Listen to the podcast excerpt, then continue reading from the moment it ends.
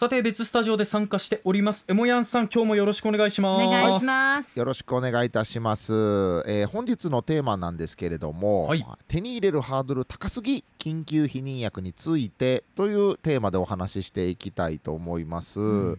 まあね、あの緊急避妊薬ってなんとなくこう聞いたことあるし、まあ呼んで字のごとく、まあ緊急にえー、急を要するシチュエーションで避妊したい時に飲む薬なんだろうなと、なんとなくまあ予想はつくかと思うんですが、うん、まあ改めてちょっとどういう薬かというところをまずちょっとご説明したいと思うんですけれども、はい、緊急避妊薬というのは、まあ、あの避妊をしてね成功に及んでも、まあ、例えばコンドームが抜けちゃったり破れちゃったりして避妊に失敗してしまうという時ってあると思います。えまたですね、避妊できなかった場合、まあ、断りきれなかったとか、えー、まあそういった場合や、またあの、えー、強要されてしまった場合、まあ、もう性暴行ですね、性犯罪が起きてしまった時、さまざまなシチュエーションでですね、えー飲まれる緊急避妊薬ということで、まあ、飲んだらですね平均いつかかん排卵を止めることができてですね、うん、まああのえー、精子の寿命は平均にからみっかと言われてますので、うん、まあその間、えー、排卵を止めることで、まあえー、妊娠を防ぐことができるという、まあ、そういう薬なんですね。はい、でまあ、これ、えー、心配な行為があってからななじゅうにじかん以内に飲めば約 はちじゅうごパーセント 以上の確率で妊娠しないという、まあ、こういった薬なんですね。うん、でまあ、今日ツイッターでアンケートを取りました。緊急避妊薬の値段ってどれぐらいなら妥当だと思いますかということを皆さんにお尋ねしたところですね、うん、えー、いち無料というのが じゅうろくパーセント、 に数百円ぐらいがいいんじゃないかというのが さんじゅういちパーセント、 さん ごせんえんぜん後というのが よんじゅうきゅうパーセント で最も多かったです。でいちまんえん以上がいいんじゃないかという方が よんパーセント ほどと、まあ、一番少なかったということですね。はい、でツイッターでさまざまな意見寄せていただいてます。えー、パチパチパンチさん、うん、最近の若い子にはアフピル、アフターピル、まあ、これ緊急避妊薬のことですね、はい、と呼ばれて抵抗なく持っている子がたくさんいます。つまり避妊せずにそういうことをするのが当たり前の世の中なんですね。えー、後でアフピル飲めばいいしって悪気なく話す子怖すぎるというコメントもいただいてます。うん、まあ、確かにね、アフターピル飲んだら、えー、コンドームつけなくていいやって思っちゃうんじゃないかという、まあ、そういう懸念心配点お持ちの方いらっしゃると思います。後ほどこれもね触れていきたいと思います。うん、でけいこさん、えー、無料か数百円がいいんじゃないかと、緊急避妊薬が必要な場面って本当に様々だと思うので、うん、その全ての人が手に入れられるように、えー、安価にすると未成年の性の意識についての心配もあるけど、それはまた別の教育の話だと思うというような、うん、まあ、こういう意見もいただいてます。うん、さあ皆さんはね、あのどのどのように、えー、思いますでしょうか。えー、僕の話今からね聞きながらちょっと考えていただきたいんですけれども、はい、まずですねこの妊娠、えー、緊急避妊薬ですね、ポイントなのが飲むのが早ければ早いほど避妊の効果が高まるという点なんですね。はい、なのであ心配だなと思ったらもうすぐに飲むということが、えー、大切ということになるんですが、でも日本はですね諸外国に比べると緊急避妊薬を手に入れるまでの障害が多くてですね、特に若い人たちにとってはその障害を超えるのが難しくて、こうタイムリミットを過ぎてしまうというケースが多くあります。例えばどういった障害があるかというと、まずアジアや欧米では薬局行ったらもうサクッと変えてしまうんですね。でも日本では病院に行って医師の診察を受けて処方箋をもらわないといけないんですね。はい、でさらに値段も海外ではいちじょう数百円から高くてもごせんえんぐらいで購入できるんですが、日本では診察代も合わせると、まあ、いちまんごせんえんぜん後かかってしまうということで、全然違うんだ。まあ、今日ねアンケートでもまあいちまんえんぐらいがいいんじゃないかって答えてくださった方、まあ、よんパーセント で一番少なかったんですが、うん、まあさらにそれよりも高いという状況なんですね。はい、でまあ例えばじゅう代未成年の若者の場合ですね、まあ、学校や部活がある中時間を作って少ない小遣いからいちまんごせんえん出して、えー、さらに親にもなかなか相談できないと、うん、で病院に行ってなんか先生に怒られちゃうんじゃないかとか、まあ、そういうなんか心理的、えー、不安もある中一人で病院に行ってこう薬をもらうというのはなかなかこの手に入れるまでの障害が多すぎるんじゃないかと、うん、もうほぼサスケ状態なんですよね。うん、もうこれミスターサスケ山田勝美さんでもこれ手に入れられへん可能性あるぞというぐらいすごい高いハードルですからね。そうなんですよ。特にこう若者にとってですね金銭面のハードル、ここはもう反り立つ壁ぐらいも高くてですね、うん、そもそも緊急避妊薬を飲むという選択肢がないという人もたくさんいるんですね。はい、なので高額な薬を買えないので、まあ、効果の確証が持てない海外の安い薬を通販で買ったりとか、あとそれで偽薬をつかまされて健康リスクにさらされてしまうという人もいるんですね。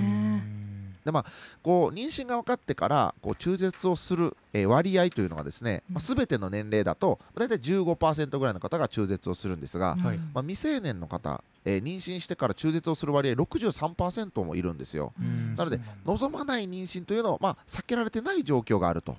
い、でこう親にもこう行為心配する行為があってから親にも相談できないままどうしようどうしようって言ってる間に妊娠が発覚すると。で、まあ、中絶も今日本の法律だと親権者の、えー、同意が必要ということで、さらにこれ親に言いづらいと、妊娠しちゃったっていうのは、うん、なので、まあ、僕の聞いた話だと親に相談できずずっとこうお腹を自分で叩いてこう自分で中絶させようとしている若い人もいたりするということで、まあ、大変これはちょっと胸の痛むような現状があるということなんですね。で、まあ、ここまで話してですね、まあ、男性の俺にはちょっと関係ないかなと思ってる方いたら、まあそれは大間違いやと。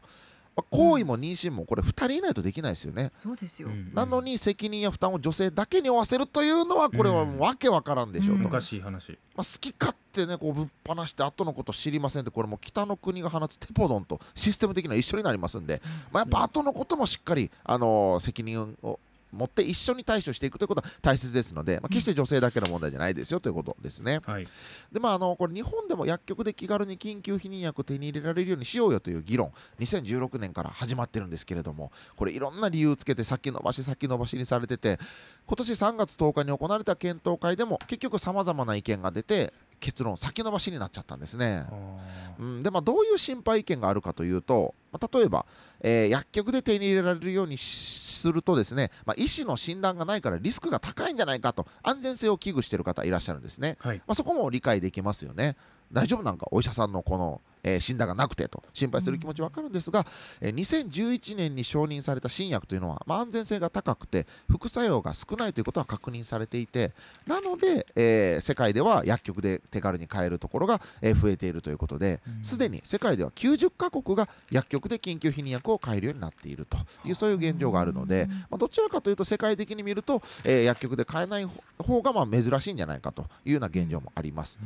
で、先ほどツイッターでもいただいた意見で、まあ、薬局で気軽に買えるようになったら緊急避妊薬を飲めばコンドームしなくていいんじゃないかという人が増えるんじゃないかとか、あとそれによって性感染症も増えるんじゃないかという、まあ、この懸念があると思うんですが、まあ、ダブリューエイチオー によると、まあ、そういった薬局で手軽に買えるようになったら、まあ、コンドームつけなくなるといったいわゆる性的リスク行動や性感染症は増えませんよというふうに結論付けています。で、当然ね、まあ、そういうことを考えてしまう人もいるのでゼロでは当然ないので、はい、性教育をやっぱり進めていかなきゃいけないんじゃないかと。性教育進んでしっかり正しい知識があった上で薬局で販売ならいいんじゃないかという、うん、まあ、そういう意見の方いらっしゃるんですけど、はい、なかなか日本性教育も進んでいかないんですよね。だからこれを待ってる間に今緊急避妊薬が必要な方がさまざまな障害で、えー、手に入れられず望まない、えー、妊娠をしてしまうということが起きているので、やっぱりこれ両輪で進めていかなきゃいけないんじゃないかということはやっぱり、えー、今言われているんですね。はい、まあ、当然こう緊急避妊薬も ひゃくパーセント のものではないので、うん、でコンドームによる避妊も ひゃくパーセント じゃないですよね。うん、なので、まあ、コンドームもしっかりつけて失敗したら、えー、そのバックアップとして緊急避妊薬があります、バックアップとして使いましょう、用意しましょうという、まあ、その性教育はしっかり進めていかなきゃいけないということですね。うん、で、今あの本当に避妊方法って世界的にたくさんあって、当然こう低用量ピルもありますし、まあ、インプラントで体に埋め込むものとか、あとシールを貼るだけで避妊ができるとか、まあ、そういったもの本当に世界中で増えてきてて、で実はコンドームは時代遅れの避妊法とも言われ始めているので、まあ、あのそんな中ですね、やっぱり我々のこの理解もどんどん広げていく必要があります。我々自身もきっと性の知識を、えーもっともっと知っていく必要ありますし、うん、こう手に入れるためのハードルも低くしていかなきゃいけないんじゃないかなというふうに思います。うん、でこう悪用されるリスクもあるんじゃないかっていう心配の声もあるんですね。例えば性風俗を営んでいる、まあ、ちょっと悪い大人たちが、うん、もうアフターピルがあるからといってコンドームを使わない形での、えー、サービスを強要するんじゃないかとか、そういうこともあるんですが、でも実はもうすでにそういうことは起きていて、海外の安い薬をアフターピルとしてえ働く女性に渡して、でそれもひょっとしたら偽薬かもしれないですし、え効果どうなんだっていうのよりは、正規の薬をしっかり安価で手に入れられる方がむしろえ安全なんじゃないかというのは、まあそういう意見もあるので、まああの本当に悪用されるリスクという心配点に関しては、あのこういったよりこっちのが安全じゃないかという視点も必要なんじゃないかなというふうに思います。まあ、あの ダブリューエイチオー が出しているエビデンスなどをもとに、やっぱりこういうことは、えー、心配な声は主観とか、なんかこう自分の感想とかじゃなくて、こういったエビデンスをもとに判断していくことが大事なんじゃないかなというふうに思います。で、まあえー、最後になるんですけれども、今若い人たちがですね、緊急避妊薬についてのクラウドファンディングを立ち上げるなどアクションを起こしていらっしゃるんですね、はいえー、今日僕動画アップするんですが、そのクラウドファンディングも紹介していきたいと思います。お願いします。本当にこの件でね、若い世代に負担をかけているのにアクションまでしてもらって、ちょっと僕申し訳ないなと思うんですよね、うん確かにえー、僕はね、自分の体と人生ちゃんと自分で決定できるよう選択肢は多い方がいいんじゃないかなと思うんです、うんはい、なので次の世代のためにも、もっと気軽に緊急避妊薬にアクセスできる選択肢、これ増やしてもいいんとちゃうかせやろがいということでございました。えー、ツイッターいっぱいいただいてますね。意見タリモさん、いちまんえんさすがに高い、大きな痛手というコメントいただいているんですが、現状診察費も含めていちまんごせんえんほどかかってしまうということなんですよね。えー、これ踏まえて皆さんのご意見、またねツイッターと書き込んでいただけると嬉しいなと思います。結構まあ、うん、なかなか議論しづらい話題というか、はい、そのテーブルに上がりづらい議題ではあると思うんですよね、正直言ってね、はい、でもこういうふうに話すことによって、今知らなかったことがまた表に出てきたりとか、知るきっかけになったりしたとも思うので、うん、今日出るエモヤさんの動画を含めて、ちょっと皆さんにはね、この緊急避妊薬の知識っていうのをまた身につけてほしいなと思います。ありがとうございました。ありがとうございました。アップのポッドキャストを最後までお聞きいただきありがとうございました。生放送は平日朝しちじから エフエムきゅうにいち エーエムななさんはち アールビーシー ハイラジオ、県外からはラジコでお楽しみください。